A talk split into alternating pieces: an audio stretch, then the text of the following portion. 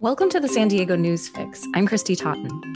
U C San Diego won a twenty million dollars grant to study artificial intelligence. We'll talk to the professor in charge of the project right after the news. In response to the rising popularity of ghost guns, the San Diego City Council on Monday approved a ban on the sale and possession of guns that lack a serial number. Councilmember Marnie von Wilpert introduced the ordinance. The number of ghost guns San Diego police confiscate has skyrocketed. Police have recovered two hundred fifty-five ghost guns so far this year, compared to two hundred eleven last year. Long lines for COVID nineteen testing in San Diego County are prompting a return to high-volume testing centers. Cal State San Marcos opened a facility capable of one thousand tests per day, and San Diego State University will soon follow suit. According to county records, testing has increased sharply. The seven-day average of new tests performed was just above seven thousand on July first and topped twelve thousand over the weekend. The National Weather Service has issued heat advisories and warnings for much of San Diego County, where temperatures will soar into the nineties and hundreds on Wednesday and possibly again on Thursday. San Diego's inland valleys and deserts will be under a heat advisory until eight p.m. on Thursday.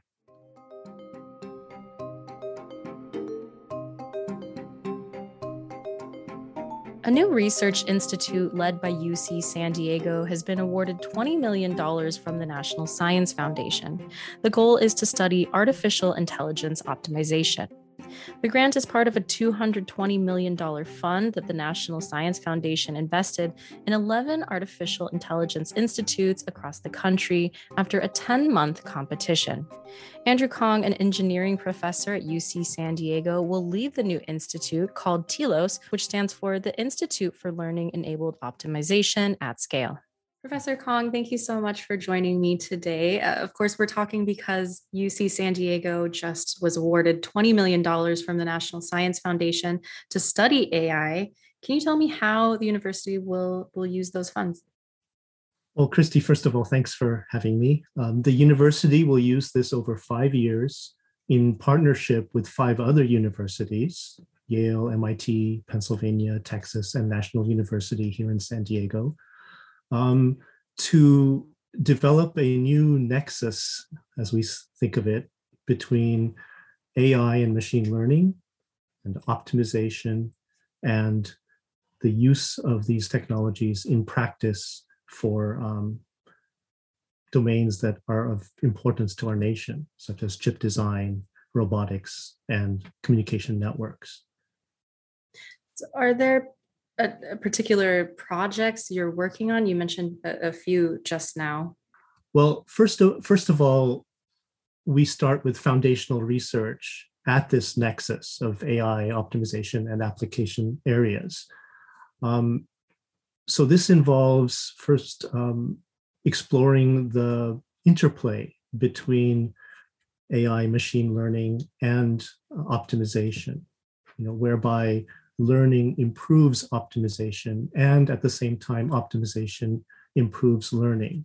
This interplay is really the foundation of this Institute for Advances in Optimization, as N S F designates it. And then we have uh, enormous strengths in U C S D, our partner schools, and in you know the region in these three targeted areas: chip design, robotics, which is you know also applied in warehouses or autonomous vehicle navigation, as well as um, communication networks. So in partnership with um, our industry supporters and collaborators, we, we are really targeting changing the leading edge of practice. And that's a pretty high bar, since in, in all of these high stakes optimization domains, you have thousands of PhDs every day working on on these kinds of difficult problems. So um, we have our work cut out for us. Can you explain to me how big of a role A I and machine learning plays in our lives today? And, and how is it expected to increase in coming years, and how so? Well, first of all, that's a really great question. How big a part of our lives is A I or machine learning? Every day, in every facet of our lives, we benefit from A I and machine learning. um, our lives and our machines, our technologies that we interact with are more efficient, they consume less energy, they're safer. And so these fields, A I and machine learning, really permeate our society.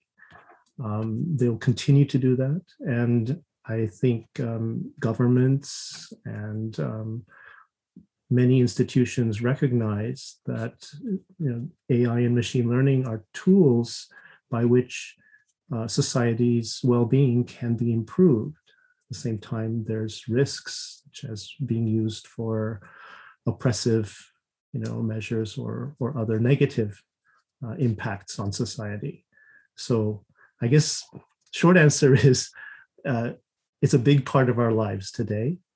Um, it makes our lives better, especially if used properly and, and aimed properly. Um, there are risks that are increasingly well understood. And um, uh, as a technologist, um, a basic researcher, you know, my goal is to apply uh, the resources of this institute to, to explore this marriage or this nexus of A I, machine learning, optimization, and impacts in practice. Are there ethical concerns here, particularly ones that TILOS will be grappling with? Oh, absolutely. In fact, uh, one of our key um, internal committees is our ethics committee, uh, where we have um, a professor at M I T who has deeply studied um, ethical issues in A I.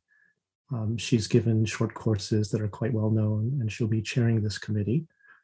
Ethical committee considerations can range from bias to inappropriate or inhumane uses of not only A I, but optimization itself. And remember, the two have an interplay. So an example of bias would be that you know, models are trained on only certain types of data. There's very famous examples where facial recognition or other uh, you know, human-centered applications of A I you know, discriminate against particular demographic classes or genders or ethnicities based on skin color or other attributes, which, you know, arguably the creators of the A I systems just were oblivious to. So now there's an enormous uh, backdrop of trying to be fair and ethical and unbiased in the development of A I systems. And similarly, especially since we're trying to optimize, um, we want to be fair and unbiased in, in the development of optimization algorithms. And we want um, the use of our technology, this optimization technology, you know, to be, I guess, for societal good rather than societal harm. Um, so th- this is obviously a very fraught and huge space of discourse. I probably am saying too much, you know, not given that we haven't even started, but um, certainly it is front and center in our consideration as we go forward and, and build this institute. Well, as you said earlier, you know, this is such a huge undertaking. This grant, it, it will take over five years of research. You've created this new institute to address it. Uh, what will be your goals in the next five years? Well, to begin with, we haven't even, even started. We start on November first officially, and then all the clocks officially start ticking. Um, we ultimately need to change culture, community. We need to change um, the use of optimization and its impact in practice. So whether it's starting new workshops that bring together disparate communities in the academy and industry, uh, whether it's developing new courses and uh, you know, teaching materials that are used across the nation, whether it's engaging the younger generation, and we have you know, very interesting programs envisioned at the uh, middle school and high school level in particular, where we want to excite and engage um, through exposure, experience, environment, you know, these young people who will be our future, you know, att- attract them to A I and optimization concepts and, and help strengthen the STEM pipeline, which our nation really needs. So, so there's foundational research, there's education and workforce development, there's broadening engagement, um, and then there's the foundational research,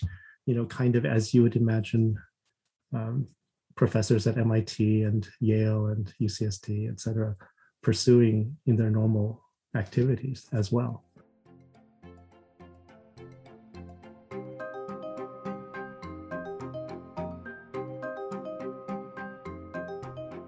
You can find these stories online at san diego union tribune dot com. I'm Christy Totten, host of the San Diego News Fix. Thanks for listening.